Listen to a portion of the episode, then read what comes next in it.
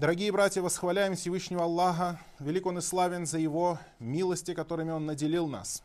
И самая большая милость Аллаха – это иман, вера в Аллаха, который Аллах озарил наши сердца. Просим Аллаха, велик Он и славен, укрепить нас на этой милости, утвердить иман в наших сердцах и сделать самым последним нашим словом в этом мире «Ля иляха илляллах» слово имана. Нет божества достойного поклонения, кроме Аллаха. Всевышний Аллах сказал в священном Коране «Риджалю кауамуна аля ниса» Мужчины предстоят над женщинами.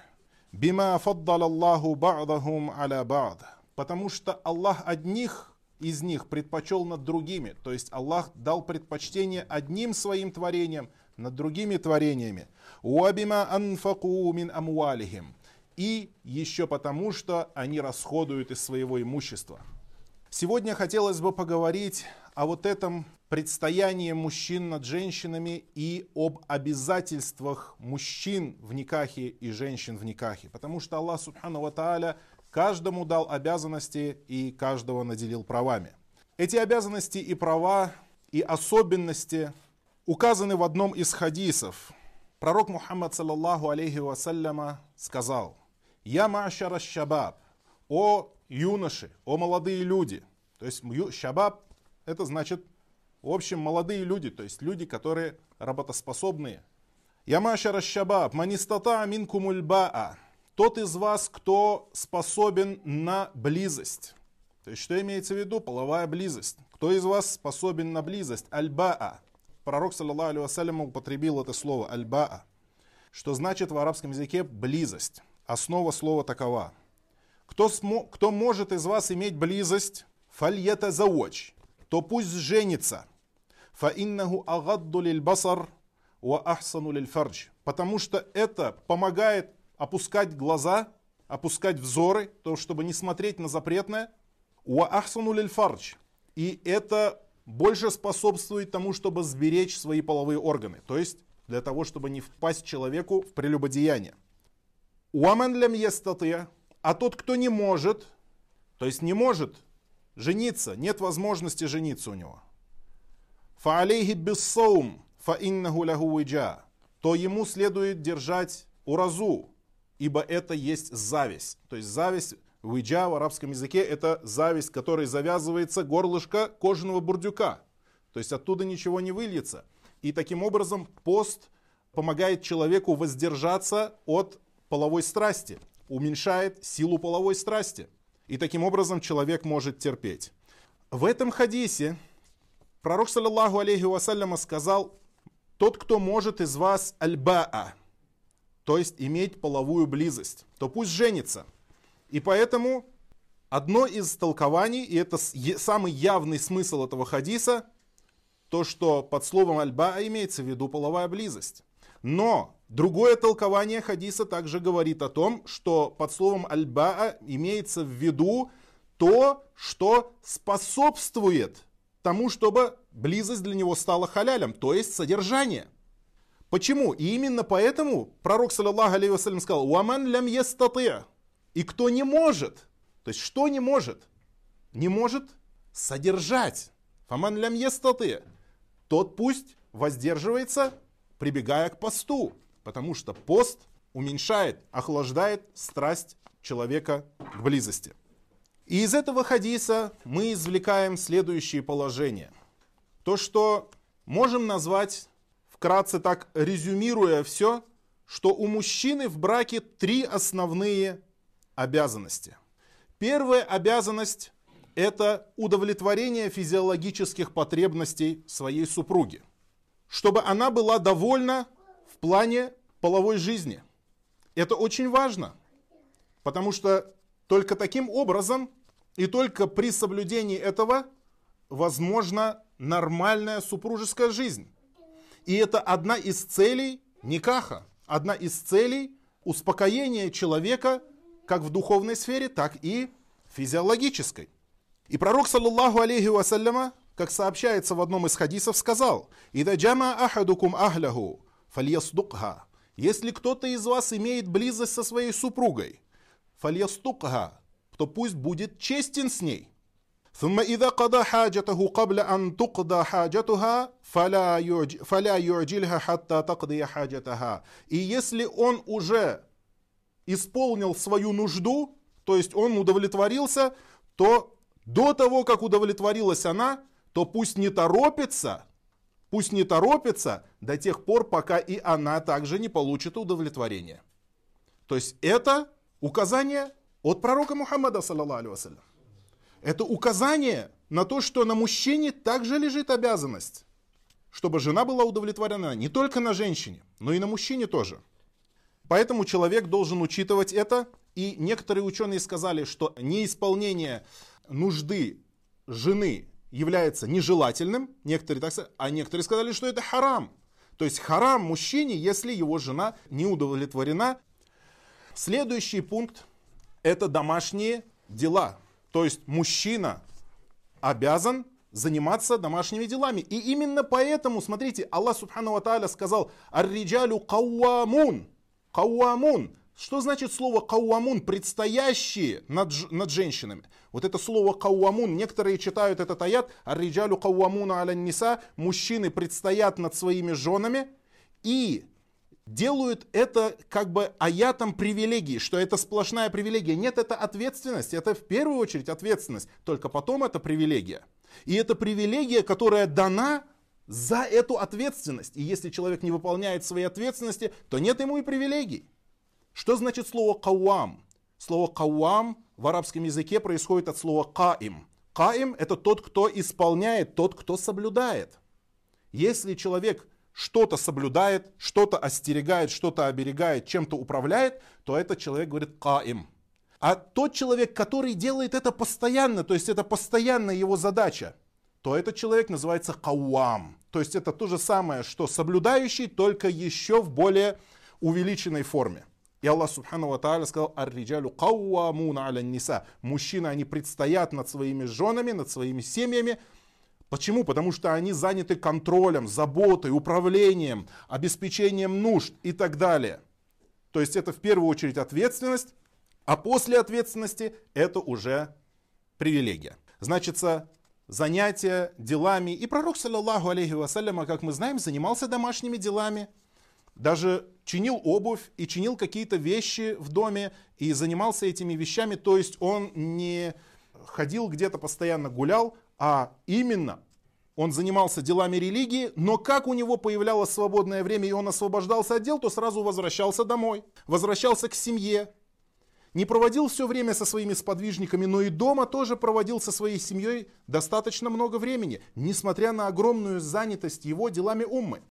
И поэтому, конечно же, тот метод, который взяли некоторые наши юноши, которые не уделяют внимания своей семье, зато могут сидеть часами и в кафе, и в ресторанах где-то со своими братьями распивать чай, да, если ты иногда сел, иногда провел время со своими братьями, это похвально, но не делай так, чтобы это было в ущерб семье. И семье выделяй время, и братьям выделяй время, всему свое время и всему свое слово. Значится, домашние дела, распоряжение домашними делами, управление домашними делами. И третье – это имущественное содержание. Имущественное содержание. И именно в этом мужчины превосходят женщин. Потому что мужчина должен обеспечивать свою семью, даже если жена его богата. Он обязан обеспечивать жену, даже если жена ему, его богата. А жена не обязана делиться со своим мужем чем-то, кроме как если она сама захочет. Почему? Потому что обеспечение это обязанность и долг мужчины. Обеспечение это обязанность и долг мужчины, не женщины. В этом заключается суть превосходства. В чем же должен обеспечивать мужчина свою семью и свою жену в частности? Еда, то есть питание, одежда и жилье. Это три основных вещи, которые были всегда. Всегда они являлись обязательными для мусульман обеспечивать свою семью. Еда, значит, питание и одеяние, одежда, платье, чтобы у нее было, и жилье, чтобы он дал ей кров над головой. И, конечно, есть некоторые вещи, дорогие братья, которые, согласно обществу и распространенному обычаю в обществе, также нужно принимать к сведению. Например, образование. То есть образование это то, чтобы ты способствовал обучению своего ребенка. Это в наше время это является неотъемлемой частью э, жизни и семейной жизни тоже. Поэтому то, что человек расходует на образование своих детей, и, конечно же, здравоохранение. То, что человек заботится о здоровье, лечит их, лечит им зубы, лечит им что-то, если у них заболело, и жену в том числе. То есть сегодня по нашим меркам, если кто-то скажет, например, вот первые три еда, одежда и кровь над головой я должен, а здоровье не должен. То есть если человек скажет, например, у жены болит зуб, а у нее вываливается зуб уже, или у нее болит что-то, и он скажет, я не обязан тебя лечить, иди сама где-нибудь, найди деньги, сама Пусть тебя лечат твои родители. То есть с точки зрения э, общества нашего, это уже считается неприемлемым. Это такое поведение считается неприемлемым, поэтому мусульманин должен понимать, что не все подчинено абсолютно только букве закона, но и духу закона. То есть человек не должен просто читать только слова, которые написаны в книгах, но и должен понимать общее понятие обеспечения и здоровье, и образование входит сюда. Потому что некоторые говорят, я не, я не должен. В книгах написано, что лечение не входит сюда. Поэтому имейте в виду, что надо понимать, читать между строк, то что мужчина должен обеспечить нормальную жизнь, чтобы жизнь, как говорится, циркулировала, шла в семье в нормальном русле. Аллах Субхану Ва Тааля сказал, «Лиюнфик ду саатин мин саатихи, ва ман кудира алейхи ризкуху, фальюнфик мимма атаху Аллах, ля юкаллифу Аллаху нафсан илля ма атаха». Пусть тот, кто богат, расходует согласно своему богатству. А тот, у кого тесный удел, тот, кто беден, то пусть расходует из того, чем наделил его, чем наделил его Аллах. И пусть дает то, что дал ему Аллах. То есть Аллах не возлагает на душу то, что ей не по силам. Аллах не возлагает на человека то, что ему не по силам. И о достоинстве расходования на свою семью. Хадисов огромное множество.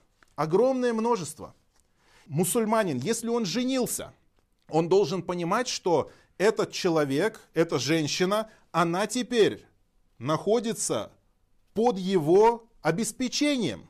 Не только под, ее, под его властью, но и под его обеспечением. Что никто не должен обеспечивать ее, кроме него. Именно это его долг. Человек не должен сталкивать две вещи. Вот иногда я вижу, что начинает, например, человек проводить все свое время у матери. То есть он постоянно у матери находится. И когда ему говоришь, ты же и с женой же должен время проводить, но жена жалуется постоянно у матери. Только у матери с работы возвращается и возвращается в дом матери. С вахты возвращается, возвращается в дом матери.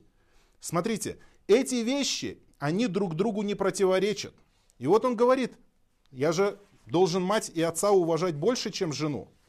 Но смотрите, Аллах Субхану Ва Тааля наделил человека женой, это, это, эта семья, это уже неотъемлемое его, э, скажем так, поприще, где он управляет. Он там командир, он за это ответственный. И вот эти вещи не надо сталкивать друг с другом.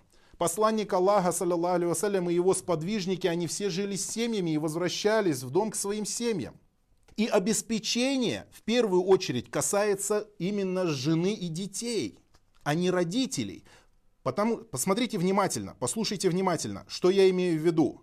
То, что обеспечение жены является для мужчины ваджибом. Это для него ваджиб, то есть обязательно. Если он не будет этого делать, то он грешник.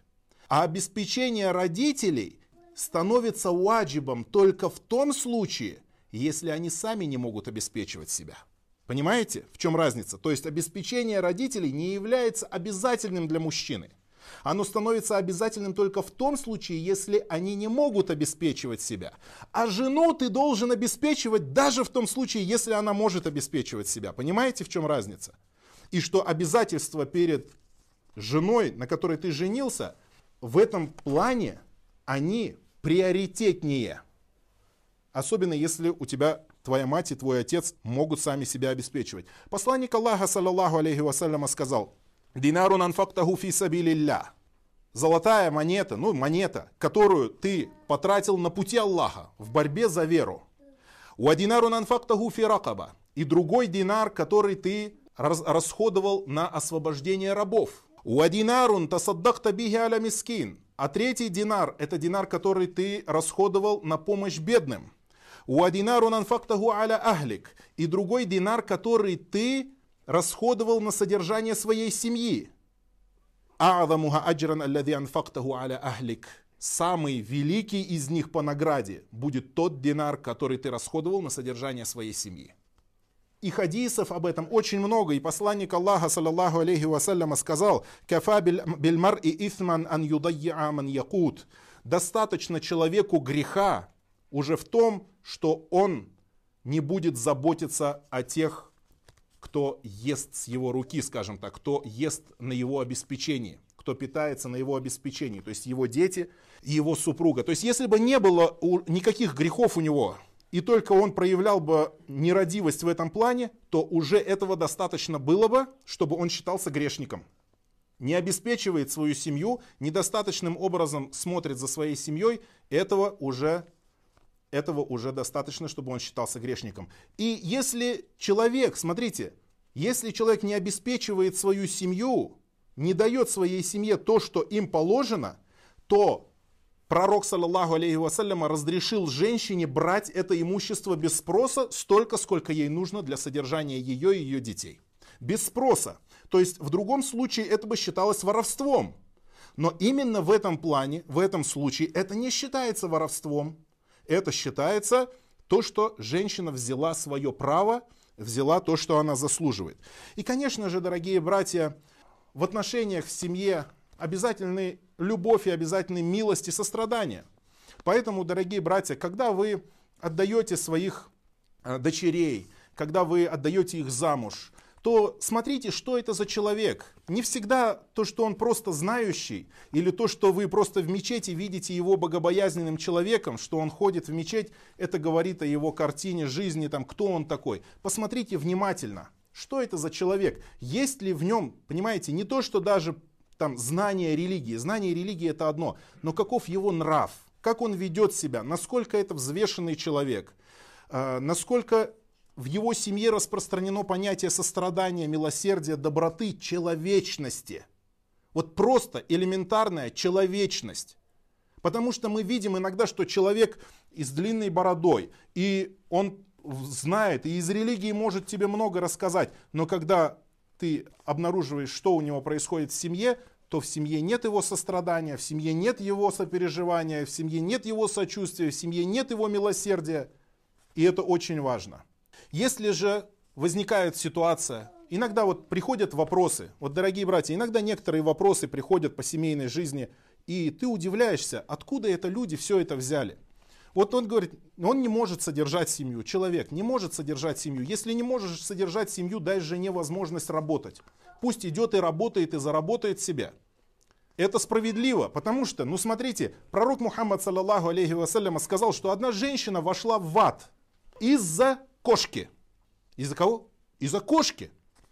Потому что она держала ее в заперти и не кормила ее, и не отпустила, чтобы та могла пойти и кушать как говорится, от того, что дает земля.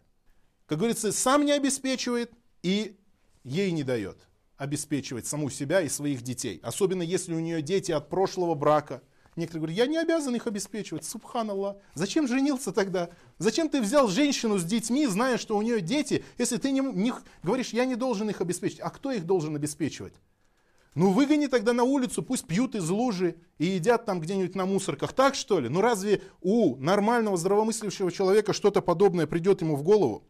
Это я говорю, потому что такие случаи есть. Такие случаи есть и вопросы задают, поэтому мужчина точно так же иногда бывает ограничивает, говорит, вот Аллах Субхану Тааля сказал, «Вакарна фи буютикун», сказал, о женщины, пребывайте в своих домах. Все, не дает. Вот расписание составил, на, на стене вешает расписание, вот в такой-то день, в такой-то час, со стальки-то до стальки-то можешь выйти гулять.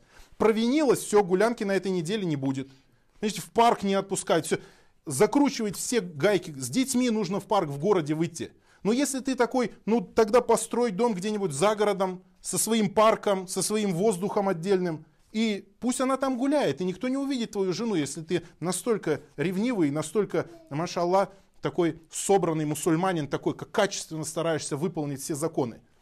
Но если живет где-то в однокомнатной хрущевке, три ребенка там, и они все уже там протухают, от кислорода нету, и он говорит, нет, Это не, нельзя выходить женщина. Вот Аллах в Коране сказал же, пребывайте, пребывайте в своих домах. Разве женщины с подвижницы сидели дома, никогда не выходили? Разве они никогда не выходили? Мы в хадисах видим, что выходили они, ходили в мечеть, выходили они по делам, делали дела, работали в огороде, ходили в сад, ходили на плантацию, занимались какими-то делами. Ну, элементарно же нужно понимать, в каком обществе ты живешь. Ну, тогда перевези ее в Саудовскую Аравию, там пусть живет, как... И то там да, даже так женщины не живут. Это просто элементарное понимание. Бывает такое, что я смотрю, дорогие братья, и мне кажется, мне кажется, что знаете, как это бывает, когда человек, которого никогда никто не слушался, у которого нет никакого авторитета, у которого нет никакого, никакой силы, никто с ним не считается, и вот он женился, и вот он в Коране показывает. Он Коран сделал для себя доводом на свою гегемонию и деспотизм. А вот, а вот сейчас я оторвусь. Вот раньше меня никто не слушался, а вот сейчас зато по полной программе я покажу, кто тут хозяин. Поэтому такими, дорогие братья, не будьте и детей на этом не воспитывайте. В этой половине ходбы поговорим о женских обязанностях. Первая женская обязанность – это, конечно же, физиологическое удовлетворение. Точно так же, как у мужчины. Мужчина обязан и женщина обязана. Но относительно женщины пришло хадисов больше, чем относительно мужчин в этом плане. Почему? Потому что мужчина, как правило, у него силы больше в этом плане. Как правило. Не говорю, что всегда, но как правило. И именно поэтому Аллах Субхану Тааля разрешил мужчинам жениться на четырех женах, а женщинам не разрешил жениться на четырех мужчинах. Пророк Мухаммад саллаллаху алейхи вассалям сказал, «Ида да'ар раджулю мраатаху иля фираши, фаабат». Если мужчина, если муж позвал свою жену на постель, а она отказала, фабата гадбан алей, и после этого он лег спать, разгневавшись на нее, в состоянии гнева, то есть он недоволен,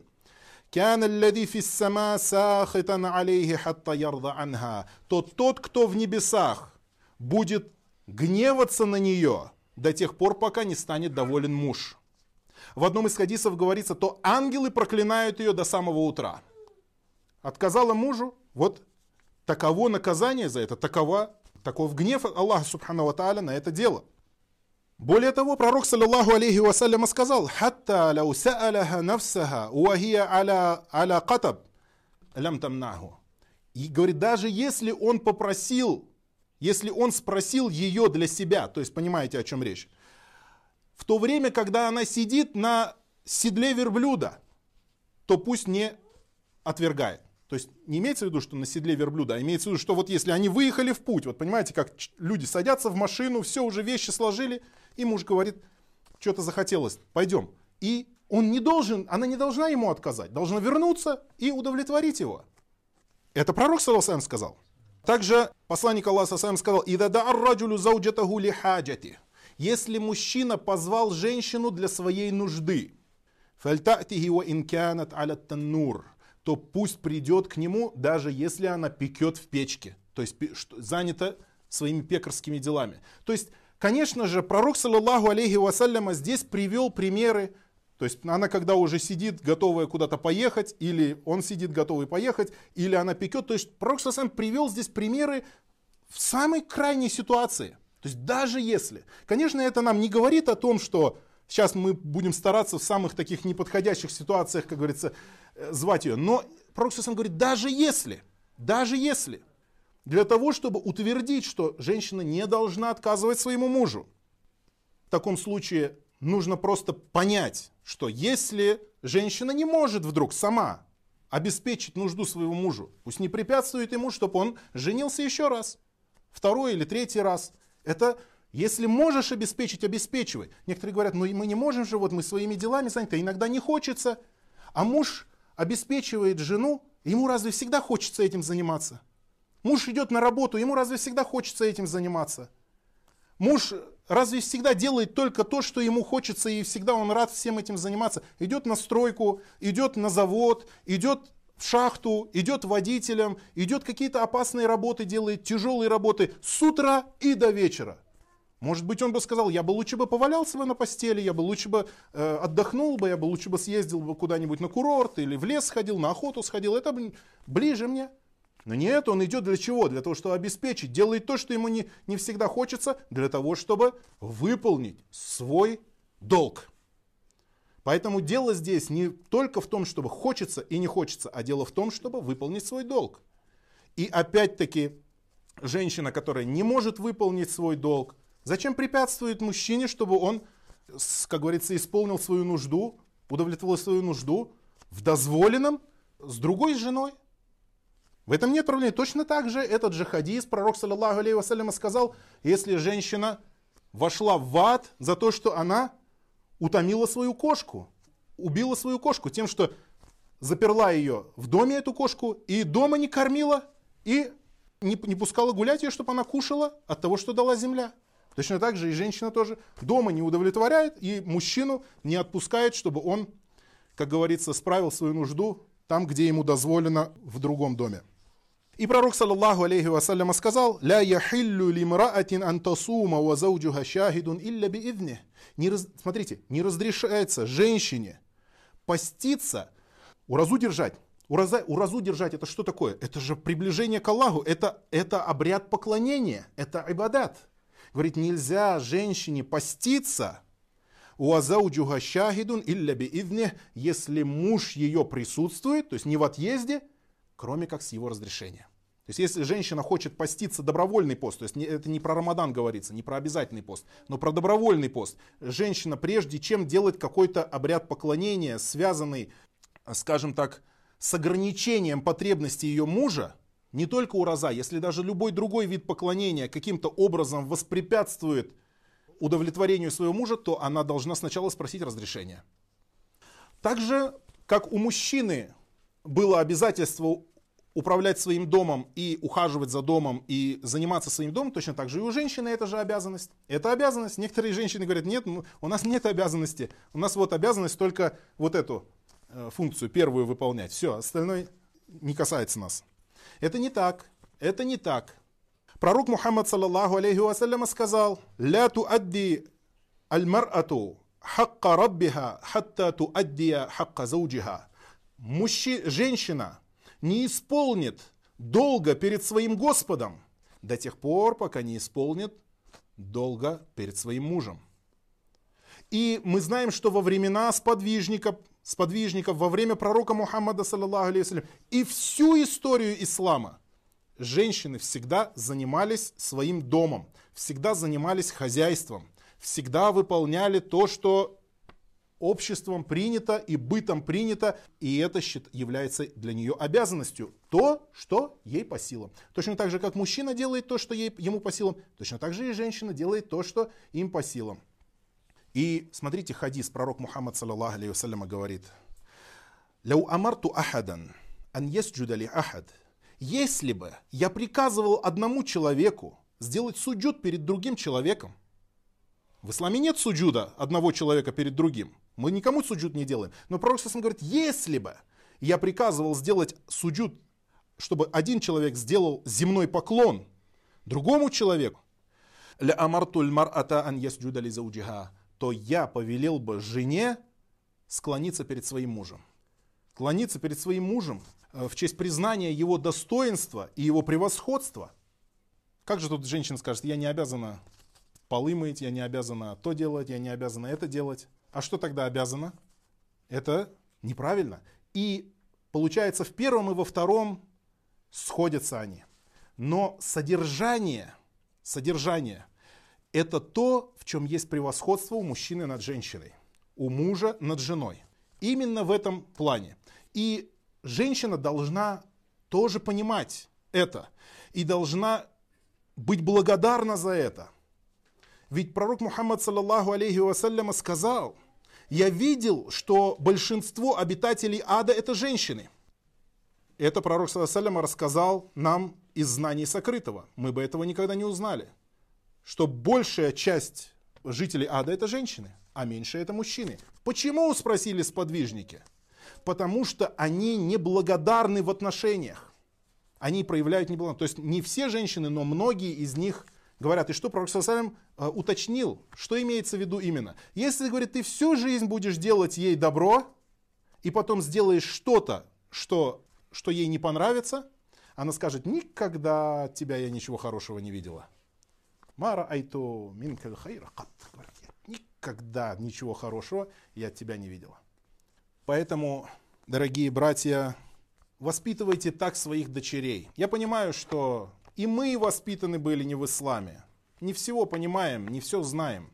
И жены наши также воспитаны были не в исламе. Поэтому проявляем сострадание, проявляем милосердие и снисходительность. То есть не будьте слишком требовательными. Понятно, что эти хадисы обращены в первую очередь, я их читаю для сестер, чтобы сестры, не для того, чтобы мы апеллировали этими хадисами, а для того, чтобы сестры сами послушали это и поняли, что у них точно такие же обязанности.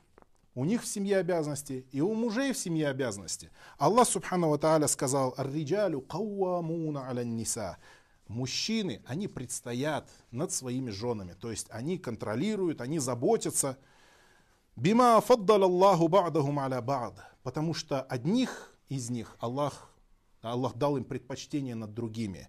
Уабима анфаку мин амуалихим. И потому что они расходуют из своих средств. И все, что мужчина расходует из своих средств на семью, все это записывается ему как садака, инша Аллаху та'аля.